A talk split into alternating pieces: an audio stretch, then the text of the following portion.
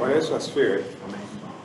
Last time tuli tunaendelea na kitu tunaita cryptanalysis. Cryptanalysis kwa msiofahamu ni ni study ya kuencode a coded message. Unakuwa na message ambayo iko coded, then you uncode that message so that you can get that message. Bwana Yesu asifiwe sana. Na tulikuwa tunaangalia habari za Melkizedek, the high priest Melchizedek. Tukawa tumeangalia vitu vingi kwa hizo discussion za siku mbili, lakini kuna maswali ambayo tuliyaacha kuhusiana na tithing. The, the, the question was about tithing, kuhusiana na fungu la kumi. Ilikuwa ni kwamba katika Agano Jipya kila mtu anayeokoka ni kuhani. Sasa when it comes to tithing, how should we pay it? Because in the Old Testament, priests were responsible for those tithing. But in the New Testament, everyone who believes in Christ, he is a priest. So should he also give a tithe to his fellow priests? Or there are other people, there is another class of priests to whom should we send the tithe? So that was the question of the last uh, session. So we can use this 30 minutes we have just to dive into this core discussion of tithing. Amina watumishi wa Mungu. So I welcome you all to join this discussion. Feel free to add anything that comes in your heart. Maybe God is speaking to us through you. And uh, we read the book of Hebrew, chapter 7. It speaks of Melchizedek in comparison with Jesus. And it speaks of priesthood in the according to the law and the priesthood of Jesus. Also, we read from the book of Genesis, chapter 14, starting verse 8 through 20, I think. So, we encountered the situation of Abraham the time he met Melchizedek and what he did, he gave tithe. So that is the core of our discussion. So I welcome you all to join this discussion and share anything that comes in your heart. Good.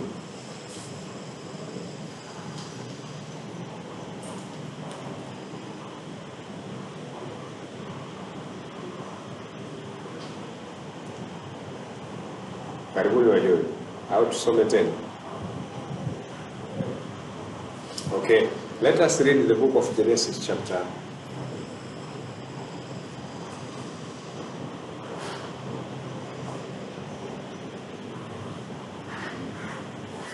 chapter 18. Hmm?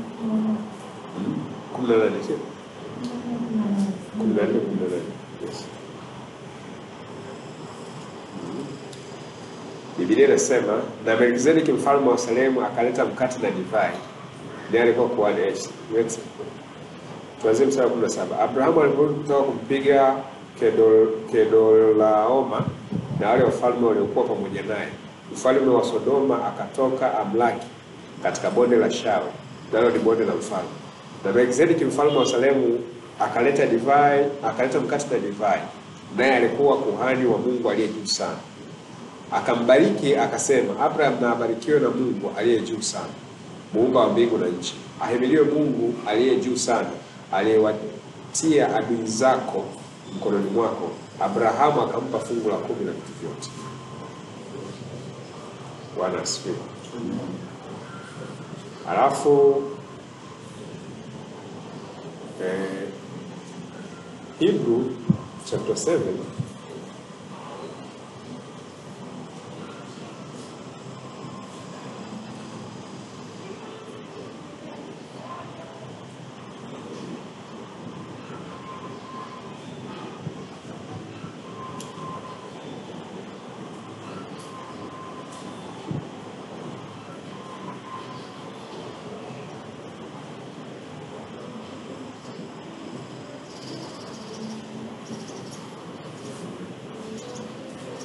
mstari wa kwanza Waebrania sura ya saba mstari wa kwanza kwa maana Melkizedeki huyo mfalme wa Salemu, kuhani wa Mungu aliye juu, aliyekutana na Ibrahim alipo alipokuwa akirudi katika kuwapiga wafalme wa- akambariki, ambaye Ibrahim alimgalia sehemu ya kumi ya vitu vyote. Tafsiri ya jina lake kwanza ni mfalme wa haki, tena mfalme wa Salemu, maana yake mfalme wa amani. Hana baba, hana mama, hana wazazi, hana mwanzo wa siku zake wala mwisho wa uhai wake, bali anafananishwa na mwana wa Mungu, huyo adumu kuhani milele. Hapa tunaona Biblia ina compare kwa Melkizedeki na Yesu, lakini inasema Yesu anadumu kuhani milele. Bwana Yesu asifiwe. Lakini wa waraka wa kwanza wa Petro sura ya pili mstari wa tisa Biblia inasema bali ninyi ni uzao mteule, ukuhani wa kifalme, taifa takatifu, watu wa milki ya Mungu, mpate kuzitangaza fadhili zake yeye aliyewa- aliyewaita mtoke gizani mkaingie katika nuru yake ya ajabu. Biblia inasema hapa sisi ni uzao mteule, ukuhani wa kifalme. Na pia utaongeza Ufunuo sura ile ya ya tano mstari wa kumi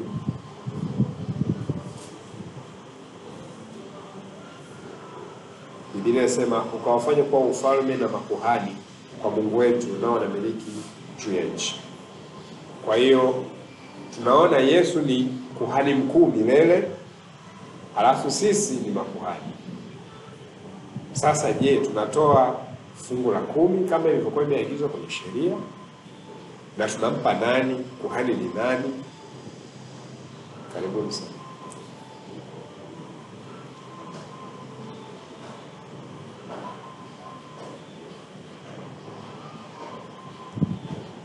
Karibu leo.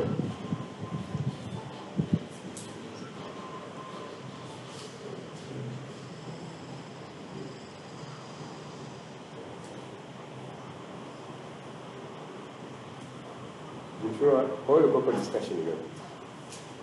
Ah, ilikuwa. Ilikuwa kwa hiyo.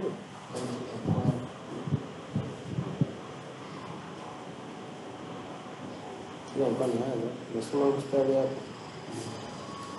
nikaanza sura ya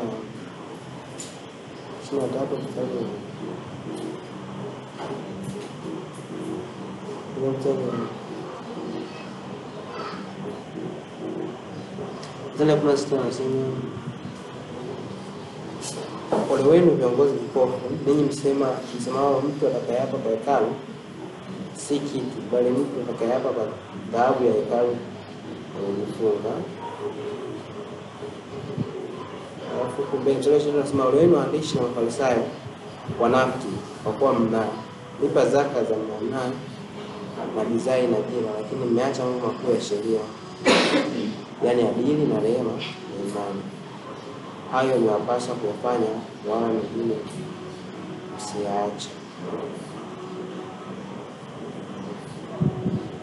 Pia swala la zaka Yesu hajai sema yani kama kama kama ambavyo zamani alikuwa anasisitiza kama ambavyo Bwana alikuwa anasisitiza yani hapa swala la zaka limeongelewa, lakini kuna vitu ambavyo vimetajwa ambavyo ni muhimu kuliko zaka. Huku mbele anasema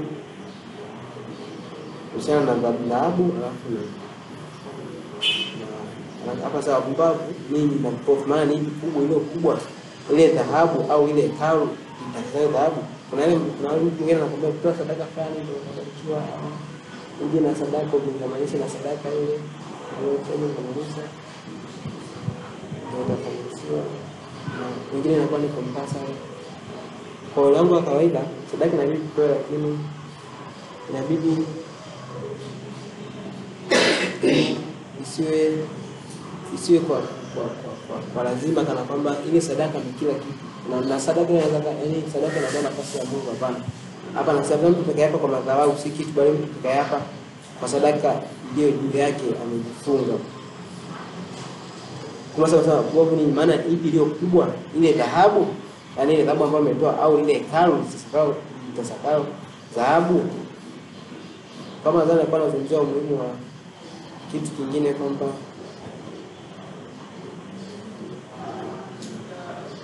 ile ile dhahabu au ile sadaka ambayo tunatoa haiwezi kawa kubwa zaidi ya Mungu ambaye anatoa hizo baraka. Sawa. Sasa the question ni kwamba katika Agano Jipya, Agano la Kale, zaka walikuwa wanapewa makuhani. Katika Agano Jipya, kila aliyeokoka ni kuhani, kwa zaka anapewa nani?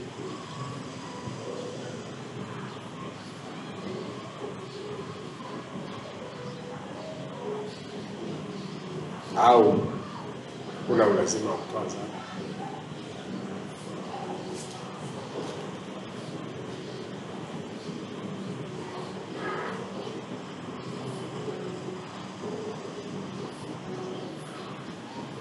Bwana asifiwe. Nataka niulize tu swali rahisi, siulizi nani anatoa zaka. Nataka tu kuuliza swali rahisi, watu wanaotoa zaka sasa hivi wanaamini nini? Wanaamini nini?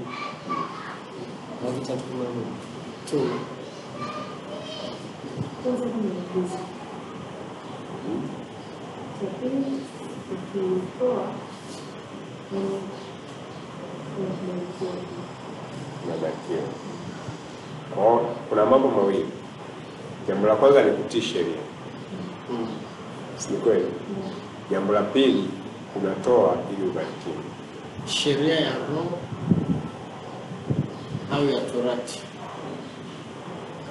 Kama ni agizo, agizo la zaka limetolewa kwenye Torati. Sababu kwenye Torati ndiko ambako zaka imewekwa kama sheria,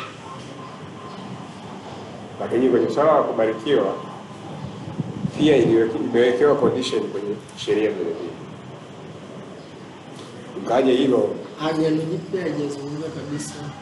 nimezungumza kusema kutumia watu waliona kabisa kumepitia naonyesha kwamba yani Usu- usu- kuna mtoto sio uh, paraphrase unasemaje?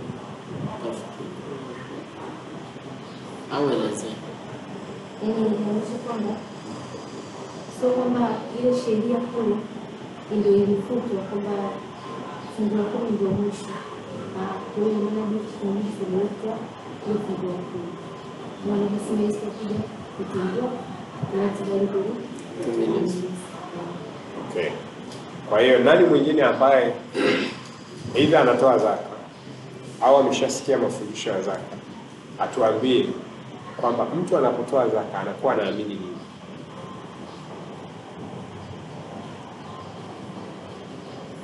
Of course mimi mara zote ambazo nimetoa zaka ni kwa sababu ya ile malaki kwamba leteni zaka kamili jalani likiwepo chakula.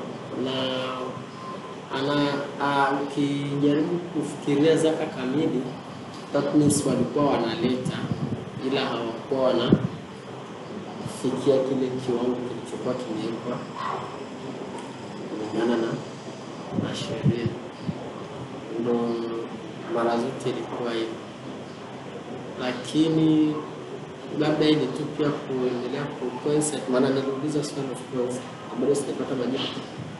Kuna kitu alisema siku ile na nili kama sio shemeji ni pasta? Passion Yosia, kama sio shemeji pasta Yosia alisema kwamba sasa hatuhitaji kuleta zaka. Ni yeye au ni nani? La, katika ile discussion hatuhitaji kuleta zaka, bali tunahitaji kuleta yani Ah, pidi pidi wakati anachangia o, zaidi, yani tulete alisema 100%. 100%. you don't need to give 10% kwa sasa hivi, ndio tulete asilimia mia moja, na mimi nadhani naweza nikawa niko upande huo. Sababu ya kuila asilimia mia moja Yule vile. yule alichosema yeye Mm. ni kuwa tafsiri ya kutoa asilimia mia moja manake ni kujidedicate. Ndio give tafsiri nyepesi, ni kujidedicate wewe kwa Mungu, kwamba gari ni lako, sio kwamba umelitoa kanisani, lakini umejitoa kwa Mungu kiasi kwamba Mungu akisema kesho anahitaji gari unalitoa. Ndio tafsiri yake, sababu ukitoa 10% it means Mungu hana full right na ile 90% inayobaki. Yeye alisema ni 100% kwa maana ya kwamba unatoa ndio, unatoa hela ya sadaka ya shukrani nini, lakini property ulizonazo unakuwa na conscience kwamba ni mali ya Mungu. So na utoaji wako utakuwa hauna vipimo. in case God wants it, unasikia ndani yako Kuna uhitaji fulani na unao unatoa. Hiyo ndio alivyokuwa ameliona. Na mimi nadhani Okay, kwa hiyo nilitaka kujua kwanza utoaji wa zaka nao unachukua sura gani, kwamba mtu anayetoa anaamini nini. Kwa cha kwanza kuna kutii sheria kama Biblia inavyoagiza, na pili kuna concept ya kubarikiwa. Swali la pili nitakalouliza, mtu anayetoa zaka anaamini nini juu ya mtu asiyetoa zaka ambacho kinamfanya yeye aendelee kutoa zaka?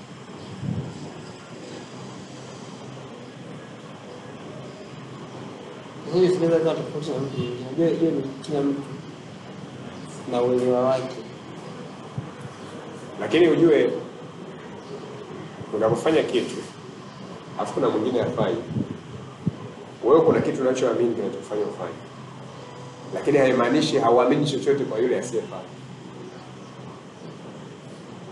Unajua, nilikuwa najaribu kuwaza oh, okay.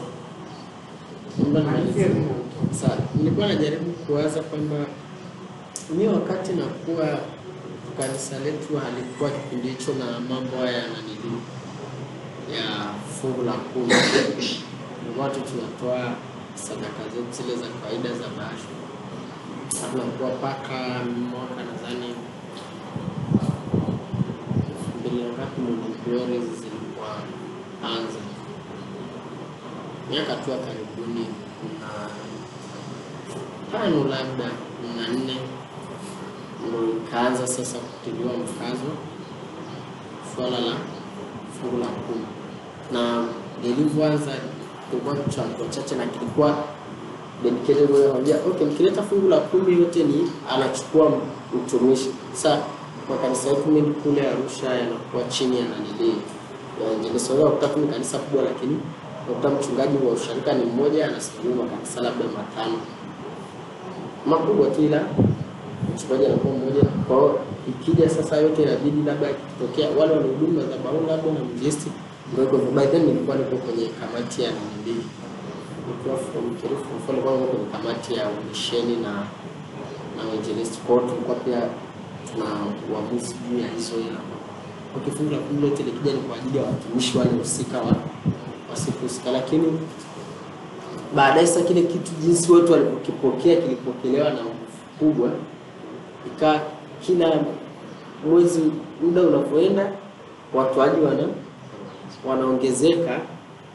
Kwa hiyo inafika wakati zile zinakuwa kama vile nahisi walijua wakaona mbona haya kama ni mapato makubwa sana ambayo yaingii kwenye mfumo rasmi wa kanisa, ikaja ikaanzishwa kitu wanaita bahasha moja. kuliko kusikilizia siku bahasha, sijui ya haja shukrani nini. Bahasha ni. Kwa siku na fungu la kumi eka kwa huko ujenzi nini, yaani bahasha ni mmoja ili kudhibiti yale anasema akienda, na mwanzo anajaribu kwamba basi ikitolewa fungu la kumi inaenda nayo diocese kule ndo ataenda yani igaiwe hivyo usharikani hapa na nini, sijui inaitwaje tawini, sijui nisahau. Mtaani ubaki kiasi fulani sharikani wapate kiasi fulani diocese kiasi fulani, lakini kama inaonekana bado kama vile mtaani hela nyingi inabaki. Sasa wakaamua bahasha moja ile zote zize, lakini kwa miaka yote watu walikuwa wanabarikiwa, walikuwa watu wanabarikiwa na maisha yanaenda, lakini kitu kilivyokuja na ile nguvu tunaipata ya mahubiri, msisitizo, maombi. Mwinjilisti anajaribu kudesign aina fulani ya maombi. Sisi ilikuwa iruhusiwi kabisa kuna nidii kupanda ma, madhabahuni kule madhabahuni kabisa, na baadhi ya makanisa bado naona ya Kilutheri, hata sehemu na kusali kupanda madhabahuni hauwezi yani. Kwa sababu lakini sasa sadaka la fungu la kumi ukiwa unatoa chombo chake akiwepo huku chini. Nakuwa pale juu kabisa kwenye meza ya madhabahu kwao unapanda kwenda kukitoa kule juu unatoka ndo unaomba sasa kile kitu nacho kikaa kime kama kumwajibia tu picha fulani. Nadhani utaona uzito wake. Yaani vitu vingine vyote mtafanya huku chini lakini kija ni kesi ya fungu la kumi kila mtu mmoja mmoja anapanda kule juu kabisa madhabahuni. Anaenda kuweka kwa ikazidi nayo kuwa ni kati ya sadaka ambazo zilikuwa kubwa sana. Sa nikaona kwenye chako nikaja nikaisi labda saa ingine hata si kubarikiwa ila jinsi kilivyoletwa na nini.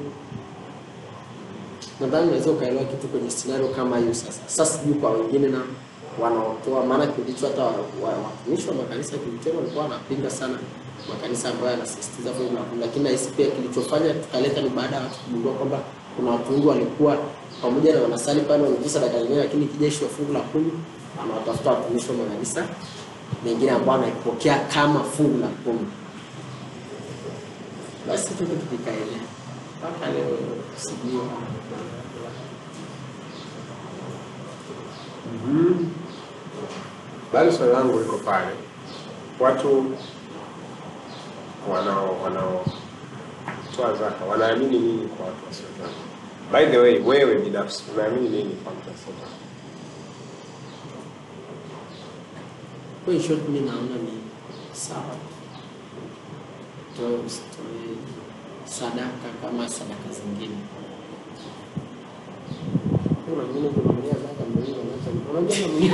aliniosha. Mimi kwa hiyo I want to have uh, a general contribution. Kwanza, kwa mimi ninavyoona kwa jinsi kanisa nalosali kuchukulia kwa jinsi ambavyo kama mtumishi wa Mungu naona inapaswa kuwa general. Sasa hivi there are so many ministries and so many services so many fellowships. Unakuta huyu mtu mmoja uko everywhere, kwenye shule, kwenye huduma, kwenye timu ya kuimba,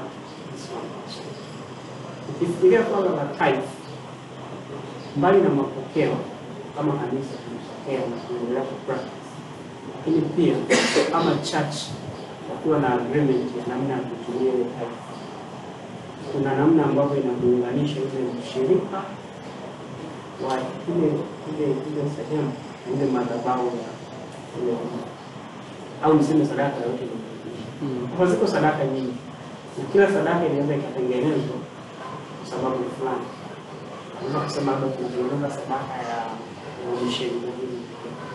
Kwa hiyo sadaka itakuwa ina ina ina- ina- inaigusa inawagusa washirika kulingana na ile impact inayotokea kwenye misheni. Kitu cha cha, cha, cha pili ni kuna kipindi nishaisikia kuna certain church they have financial service and the only requirement ya wewe kupata loan kupeleka risiti ya fungu la kumi. Unapeleka risiti zako, labda unataka milioni moja, unapeleka labda risiti zako za mwaka mzima. Kwa hiyo wao wanakupa risiti, kutoa fungu la. Ukichukua hizo risiti kwenye ofisi ya ya wana- ofisi registered kabisa by by and DOT. is a financial.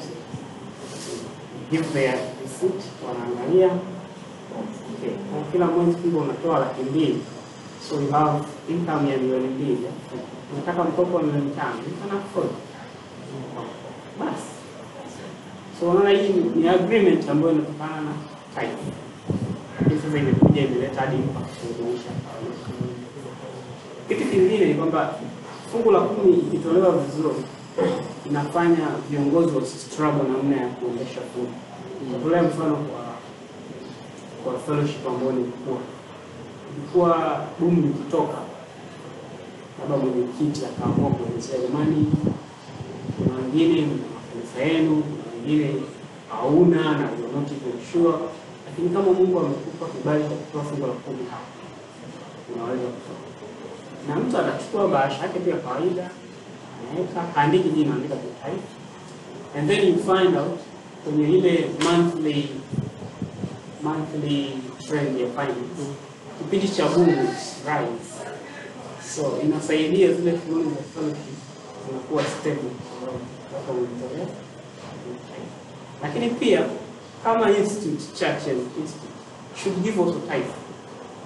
Yani kufunza kwa mwalimu sasa as an institute kama church. Umepata income let's say per year 100 million. 10% are you giving it as offering to or not? Lakini pia niishie kutana na survey ya kanisani kwetu.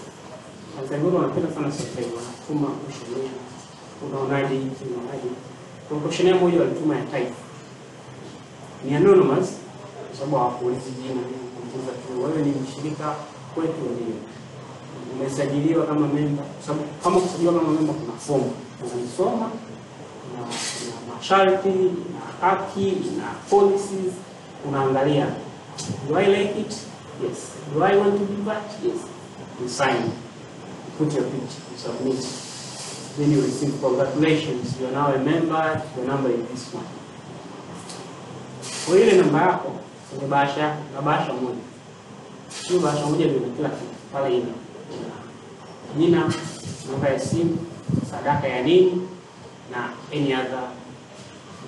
Kwa utaandika namba yako pale au jina lako, namba yako ya simu. Kama umechukua labda milioni moja, kwenye milioni moja laki tano labda ndio ndio zaka, laki mbili labda pastors appreciation, labda laki moja sijui unaandika moja pale. Kwa hiyo accountant wa kanisa ana- anaviorodhesha naye kwenye system, narudi message kila baada ya ibada, inaleta message. Ndugu Frank, tunashukuru kwa ajili ya sadaka moja mbili tatu. It's a digital receipt. Yeah, inafanya kwa counter. Sasa kwenye ile ile ile membership form utaangalia wewe, are you are you okay sababu wataandika pale kama kanisa tunaamini wameandika vitu vyao vingi, bali wachoro Um, what, what I want to say. Kwenye hiyo survey wanakuuliza huwa unatoa fungu la kumi? Kama utoi fungu la kumi, kwa nini hautoi fungu? Je, unadhani ni muhimu kutoa kanisani? Je, unadhani hili fungu la kumi ni muhimu ukalikonvert ukasaidia watu wengine? So iliwasaidia wao kujua jamii kubwa wanaamini nini ya kumi na kusaidia sasa ah, mchungaji kuandaa kuandaa ibada ya ya kuzungumzia au kuemphasize. Lakini sasa nilichoshangaa hata mchungaji anakuja kuemphasize sadaka na nini, akasema moja kitu ambacho is proud of the members kwamba ni utoaji uzuri sana, yaani msisitizo wake ukawa sio sasa watu mtoe, ikawa kwamba nawapongeza utoaji uzuri na akasema lakini anachotaka ni watu wa grow kwa sababu kuna ile sadaka ya tithe ambayo unaitoa constantly labda kulingana na salari yako na income yako au business lakini kuna zile sadaka zingine ambazo ni grow. Kwa mfano ulipokuwa form 1 sadaka uliokuwa unaitoa na sasa hivi una- kuna kuna certain growth.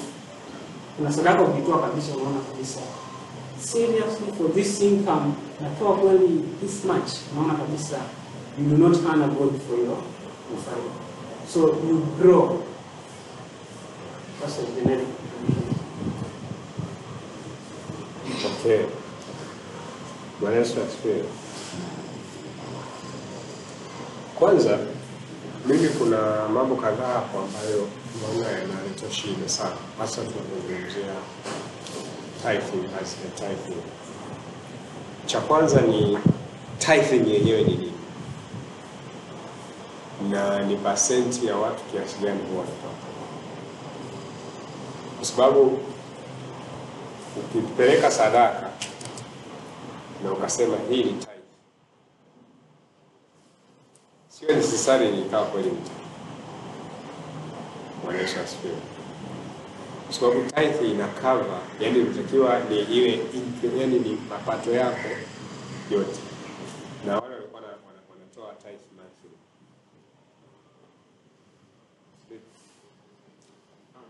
namwambia tu wakati huduma na maboksi.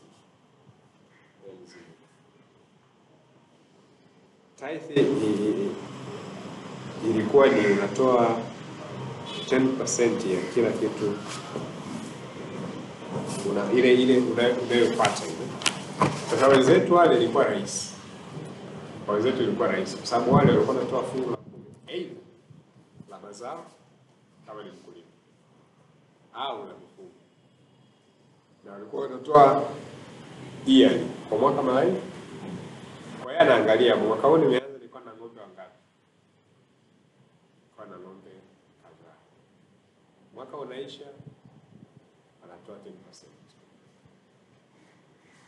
Haya, huyu alikuwa amelima mazao yake ile season, amelima mwisho wa mwaka anapiga hesabu yake pale, anatoa 10%. Kwa wale inakuwa rahisi. Kwa sisi sasa, wewe ni mfanyakazi ni simple tu, unaweza ukasema una calculate kutokea kwenye saa growth, lakini kuna hela unazipata. Kuna mtu atakupa elfu kumi kuna mtu atakupa elfu ngapi? Ni, ni, ni pato lako lile, au sio pato lako?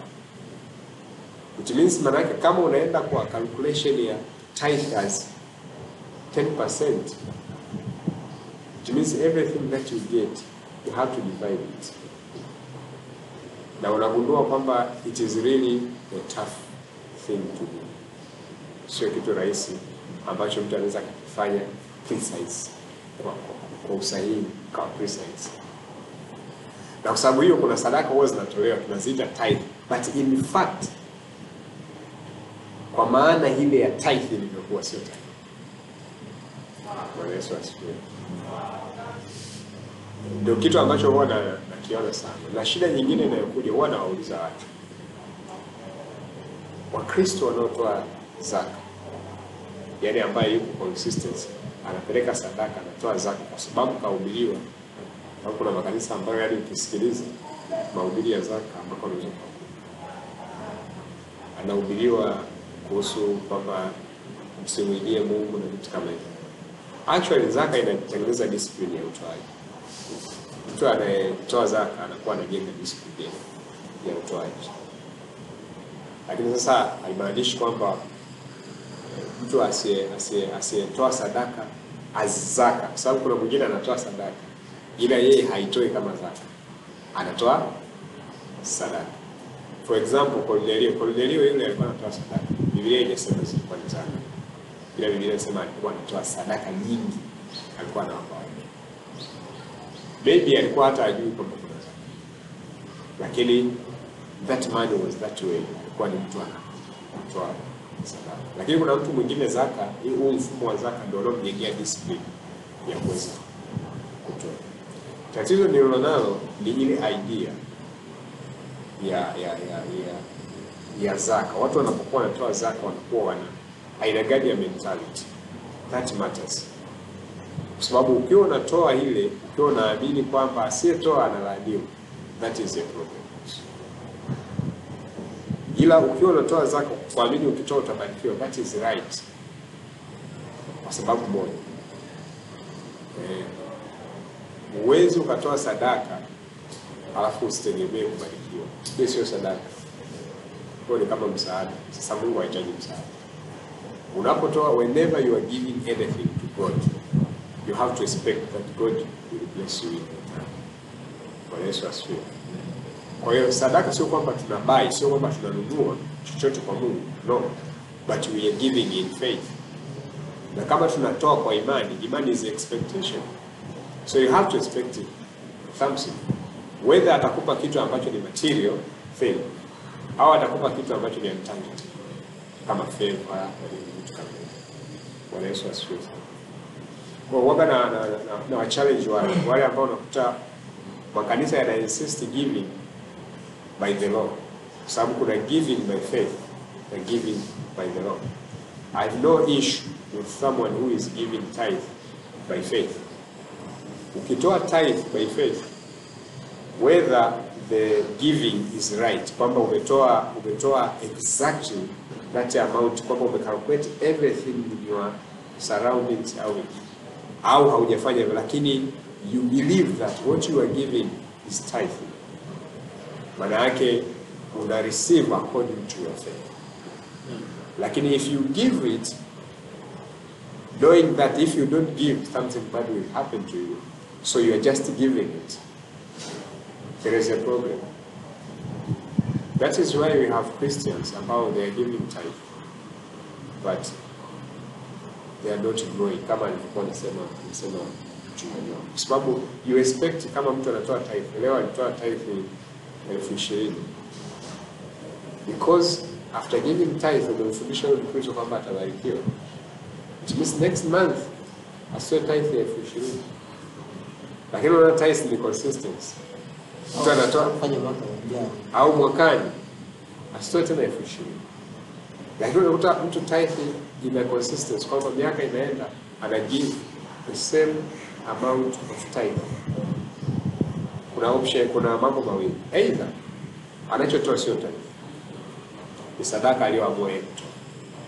Cha pili, hajafaidika na utoaji wake. Bwana Yesu asifiwe. So kuondoa hizi complications ambazo zinakuja katika redefine tithe, what I would like Christians to have and the mentality of giving ni ile kwamba you have to give because in the appropriate way ambayo Mungu ame- amekusudia kukutana na maisha. Giving is very important. Kutoa ni kitu cha cha muhimu sana. Giving ina tukianza kuhubiri kuhusu giving hapa tutazungumza vitu vingi sana, lakini giving ina ina ina ina ina kwanza it, it is the way you express your faith to God. It's the way you express your love. Kwa giving pia inafungua vitu vingi kwenye maisha yako wewe personally. Inakujengea uwezo wa kusustain binafsi kiuchumi, kusustain kiroho, kusustain kijamii. Giving. So giving is the key, ni kitu cha muhimu katika vitu ambavyo eh, mitume pia walivyoemphasize is giving, na walikuwa na emphasize kutoa, na wakati mwingine sio tu kwamba wanaifa sasa, ila kwa sababu ya uwepo wa Mungu unaokuwepo watu wanajikuta wanatoa according to the influence of Holy Spirit. It means that is the heart of God. Hicho ndio kitu kiko kwenye moyo. Maandiko yanasema watu wako wanajitoa kwa hiari siku ya uweza wako. Kwa nini iwe ni siku ya uweza wa Mungu? Kwa sababu ikiwa ni siku ya uweza wa Mungu, maanake Mungu ndiye aliyesababisha watu watoe. Kama ni Mungu ndiye aliyesababisha watu watoe, maanake Mungu ndiye anayependezwa So giving is very important. Pia kutoa kunampa Mungu access.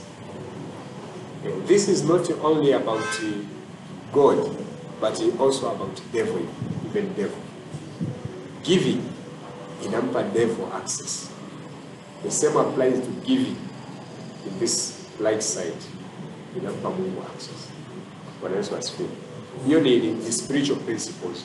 Ujue now we are not living under the law. But it doesn't mean that we don't have principles. You know, uh, there is a difference between principles and the law. Sheria si inabadilika, but not yet principle. Kwa mfano eh, tuna tuna tuna kuna principle nyingi. Principle moja yake ni mojawapo ambayo tunaishi nayo, it is a principle of nature, wanaita ni law of nature, lakini it is also a principle kwamba kuna kuna kuna kuna kuna vitu ambavyo ni vinatokea ni natural, lakini kuna principle. You have to pray. You, you, you don't say that now I'm born again, I don't need to pray. You have to pray. That is a principle, established principle. You have to give. You have to, to, to give your, your, your, your offerings. Through giving your offerings, kuna vitu ambavyo vinaweka because that is established principle. Kwa kuna vitu ambavyo vina operate vinawekwa kwenye maisha ya mtu just because he is giving. Bwana Yesu asifiwe. That is a principle. Utoaji ni, ni kanuni, it is a principle. Na kama ni principle, maana yake we have to follow that principle. Sawa. Sasa iko hivi. The law inakuwa ina consequences. Kwamba giving by the law ni kwamba if you don't give you are under the curse. That is what the law says. If you don't give you are under the curse. Kwa nini sitaki watu wawe na mentality ya ya kutoa kwa sheria? Kwa sababu ukiwa unatoa kwa sheria, siku usipotoa, manake uko kwenye laana. That is right, a, a 100% right, kwamba natakiwa kutoa fungu la kumi kulingana na sheria, sijatoa. Na mimi ninachofahamu ni kwamba nisipotoa nimelaaniwa.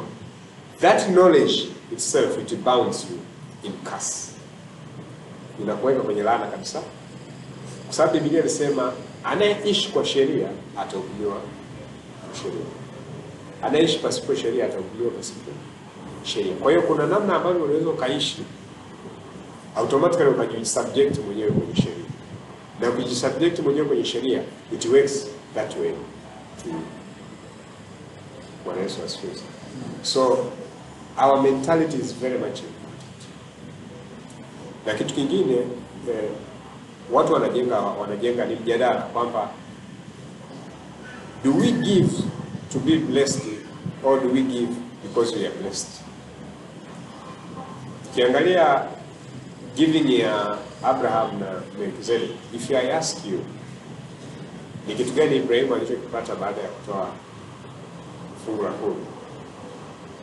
Hakuna anayeweza kujibu, kwa sababu Biblia inasema Melkizedeki alimbariki Ibrahimu, alafu baadaye Ibrahimu akampa fungu la kumi.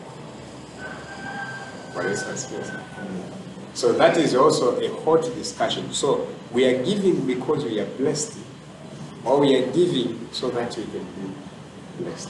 We are speaking of tithe. Kwa tukilinganisha maisha kabla ya sheria, Ibrahimu alitoa baada ya kuwa Melkizedeki amekwisha kumbariki. Bwana Yesu asifiwe. Nadhani hata Isaka ilikuwa hivyo. even Isaac. Sasa uh, angalia sasa ninachokwambia tithe is a matter of how you make it to be it tithe or not. Kwa mfano, ukizungumzia sadaka ya Isaka unaweza ukaizungumzia kama fungu la kumi, lakini ni sadaka ya nadhiri. Bwana Yesu asifiwe. Ni sadaka ya nini? Ya nadhiri, kwa sababu Isaka alimwambia ukinifanyia, basi mimi nitakutolea fungu la kumi. Sasa sio kwamba after giving ni kama alikuwa anatoa nadhiri nadhiri yake. Hilo ni namba moja, lakini namba mbili ni huwa nawauliza watu swali, how many times did Abraham give eh, did Abraham give tithe? Alitoa mara ngapi? Kuna hiyo scenario only once.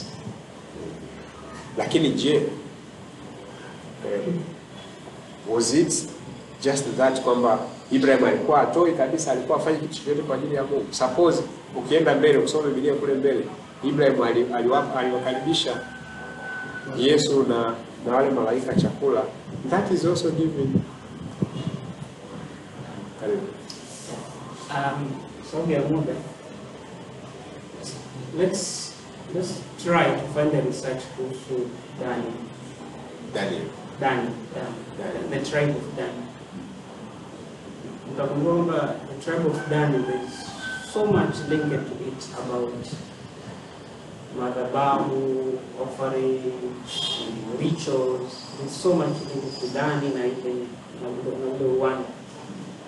There's one ambayo Dan. inanifurahisha zaidi. Yes, Dan, the tribe of Dan.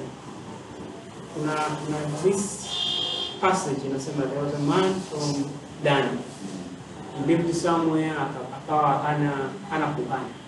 Then akamwona Mlawi anapita akamwambia njoo kwangu kuhani kwangu nitakopa fungu la kumi. Something like that. So yule kuhani akahamia pale kwake na familia yake na nini just because anakuwa kuhani wa ile nyumba lakini pia anapewa tithe kama kama kama ndio ndio mshahara. So the only thing alikuwa anapewa na yule mtu. Maybe you can try to contextualize. na wanakuja kumchukua ni Daniel Walimuiba wale. Na bwana mmoja wakina ali- Daniel. Maana baadaye Lakini utakuja kugundua kwamba lile eneo ambalo walikuwa wanafanyia zile ibada ilikuja kurudiwa na kurudiwa na kurudiwa na the same place ambayo yule Rehoboam Rehoboam. alikuja kujenga altar. Yes. Uh, another thing is nitazungumzia kidogo kwenye you give by heart either you're blessed or you want to be blessed. Offering is another way of showing love and honor. Kwa sijajua kwa kwa kwa kwa nini huwa mnafanya. Mimi I have constant sending every month. It's automatic. Some of my fund is splitted by bank to my other account that I cannot withdraw. Sasa piga hesabu kwa year umeweza kusave kiasi gani, alafu Bahia umeweza kutoa offering kiasi gani to honor God for the sum of money ambao. Alafu piga hesabu voluntarily umewapa zawadi marafiki zako, wazazi wako, yani ile voluntarily kwa mwaka. This is a gift to my parents. They have been very good to me or they have been very tough to me. Like it's voluntarily umewapa kiasi gani? Kwa sababu actually nilijifunza kwa kwa, kwa, kwa mfanyakazi mwenzangu. Niulize tu kawaida. Do you send gifts to your parents? Why? They are fine. And even if they have cash, just like every month you come up with an idea. This time, this, this time, this. And then unakuta inakuja kuleta karibu because you remember then people give. So kama unafanya hivi you're doing several times, kama they have been tough to you, they, they start changing and they regarding you differently. The same, if you, you honor God several times, it becomes like your, your life. Kuna neno moja ambalo Mungu anasema Abraham ataweza kufundisha watoto wake kuhusu Mungu wake. If you are very good at doing gifts, uh, tithing, offerings, it will be very easy for you to teach others. It will be very easy for you to teach your own family. So maybe it's your thing, right?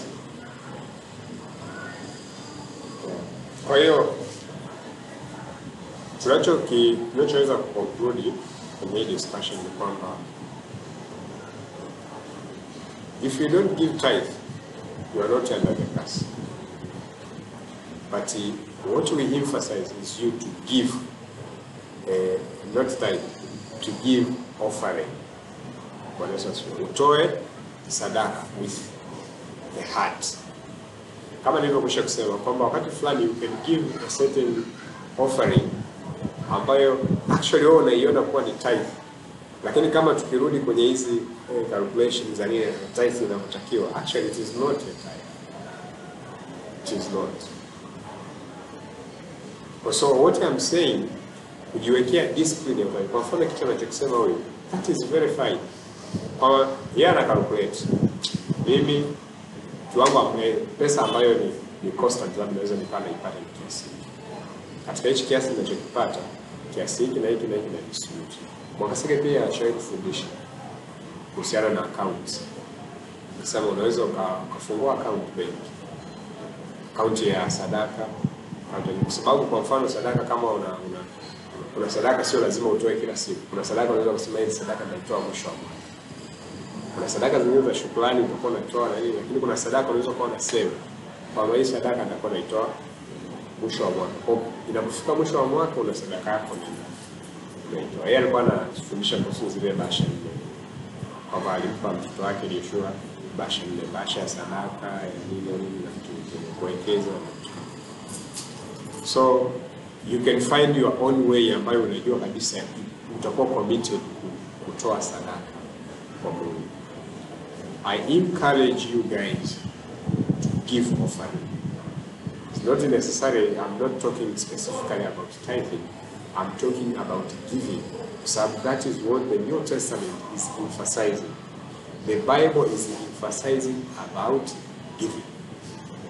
Na Biblia inasema according to your measure then things will happen to you. Biblia inasema anayetoa kwa ukarimu Msidanganyike, Mungu aliakili. Anaye anayepanda haba atavuna haba, anayetoa kwa ukarimu atavuna naye kwa ukarimu. That is the principle, kwamba kuna vitu ambavyo katika maisha vina work only if we are giving. Na kwa nini nasema this is the principle? Because it works even to unbelievers. Mm. Inafanya kazi hata kwa wasioamini. That is the principle. Sawa, tumishi wa Mungu. So giving is very very very important. Katika agano agano jipya kuna kitu utakuja kugundua. Utagundua there are people ambao wameitwa na Mungu, yaani huduma waliopewa na Mungu ni kuwa matajiri. If you read the Bible, kuna watu ambao utumishi walionao na Mungu wao ni kuwa matajiri, na Biblia inasema hawa Mungu amewapa utajiri makusudi ili kwamba kwa utajiri wao wasapoti huduma. Ndivyo ndivyo Biblia inakusema. Biblia inasema na kuagiza, Paulo anamwandikia Timotheo, na kuagiza waambie matajiri ya kwamba wasiutumainie utajiri wao ulio yakini, bali wamtukuze Mungu, kwa maana ndiye atupae vitu vyote ili tuvitumikie kwa furaha. Bwana Yesu asifiwe. Kwa are people akiwa anasema na kuagiza wazungumze na matajiri. By the way, Paulo hakumweka Timotheo kwenye hiyo kundi anyway.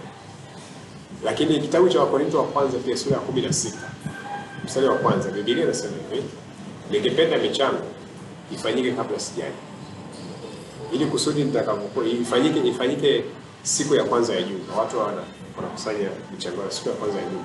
Alafu Paulo anasema kwa kadri ya kufanikiwa kwake. Maanake mtu anatoa kwa kadri ya kufanikiwa kwake. So you are the one who determines ni kwa kiasi gani umpe Mungu. Kwa hiyo it starts within your heart, inaanzia ndani ya moyo wako. Unaona, kwa jinsi nilivyofanikiwa hivi, naona nimpe Mungu.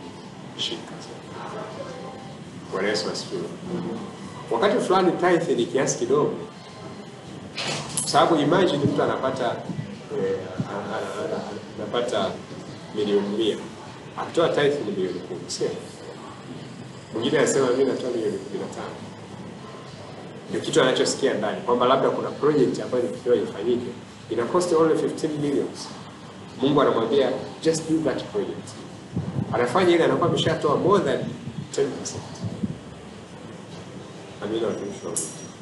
Lakini bado kuna sadaka zingine ataendelea kutoa, atatoa hiyo fungu la kumi. Kuna sadaka zingine za Jumapili, kuna sadaka za shukrani atakuwa anatoa. Sasa wenzetu wale wanakwanga hawana hizo, wenzetu wale wanakwanga hawana sadaka hizo, walikuwa na walikuwa na fungu la kumi ambayo inatolewa kwa mwaka mara moja. Walikuwa na malimbuko ambao pia na yenyewe ilikuwa inatolewa kila season, only for a season, Ah, malimbuko ni mara ni mara moja mara moja kwa lifetime. Unless sasa waanze kubadilisha. Haiwezi kuwa kweli. Yaani kama una- unaanza kulima Kwa kama unaanza kulima yale mazao ya shamba, kwanza yote alafu baada ya hapo unaweza labda ukibadilisha saa zao hapo. But for a farm it is complicated kwa sababu ulikuwa unalima miaka saba Mm. then you don't. Inafutwa. By eighth you don't do. Lakini pia ukiwa unavuna you don't go back to collect. Ukienda Haurudi haurudi. Unaacha wa- sadaka That thing iko West Kilimanjaro kwenye shamba ya ngano. Oh, Mashine ikipita hivi hairuhusiwi kurudi. hairudi. So wale wenyeji wanaoishi pale wanakusanya hadi magunia maharage. Na jamaa anafanya vizuri. ni mzee ni Mwisraeli Ni wawekezaji. atakuwa Myahudi, Unaona ujue atakuwa amerudi kweli, Syria au Marekani Mjerumani ila asili. Bwana Yesu asifiwe. Kwa nafikiri we have idea kwamba giving is important. Tukianza kuelezea shuhuda za utoaji hapa ni nyingi sana, si kweli watumishi wa lakini pia usiache kutoa fungu la kumi si unatoa kwa imani? Kama kwa imani kama kwa imani. Sasa tunaona unajua kuna mtu kabisa yani na uzuri ni kwamba ukiamini na. Inakuwa alafu unajua Mungu anawatumia na operate katika ufahamu wako Actually, japo sasa inaharibu watu wale ambao anaamua sasa yeye baada ya fungu kumi nishabarikiwa. Ah, wale ambao hatoi kabisa sasa huyo nitaendelea. Hatoi kabisa. Ila sadaka zingine anaona Ya, lakini kufanya ibada bila sadaka. Sadaka si moyo wake, Yesu ashatoa sadaka muda. Yesu muda wake. Kuna Yesu ameshatoa sadaka kila kitu. Yeah, kwa hiyo guys, I would encourage you to have that spirit of giving. Not necessarily ukawa unatoa hiyo unayoita 10%, lakini ukiwa na hiyo attitude ya kumtolea Mungu ni ya muhimu zaidi kuliko hata discipline ya 10%. Sababu kuna wakati Mungu atalipaya moja. I mean,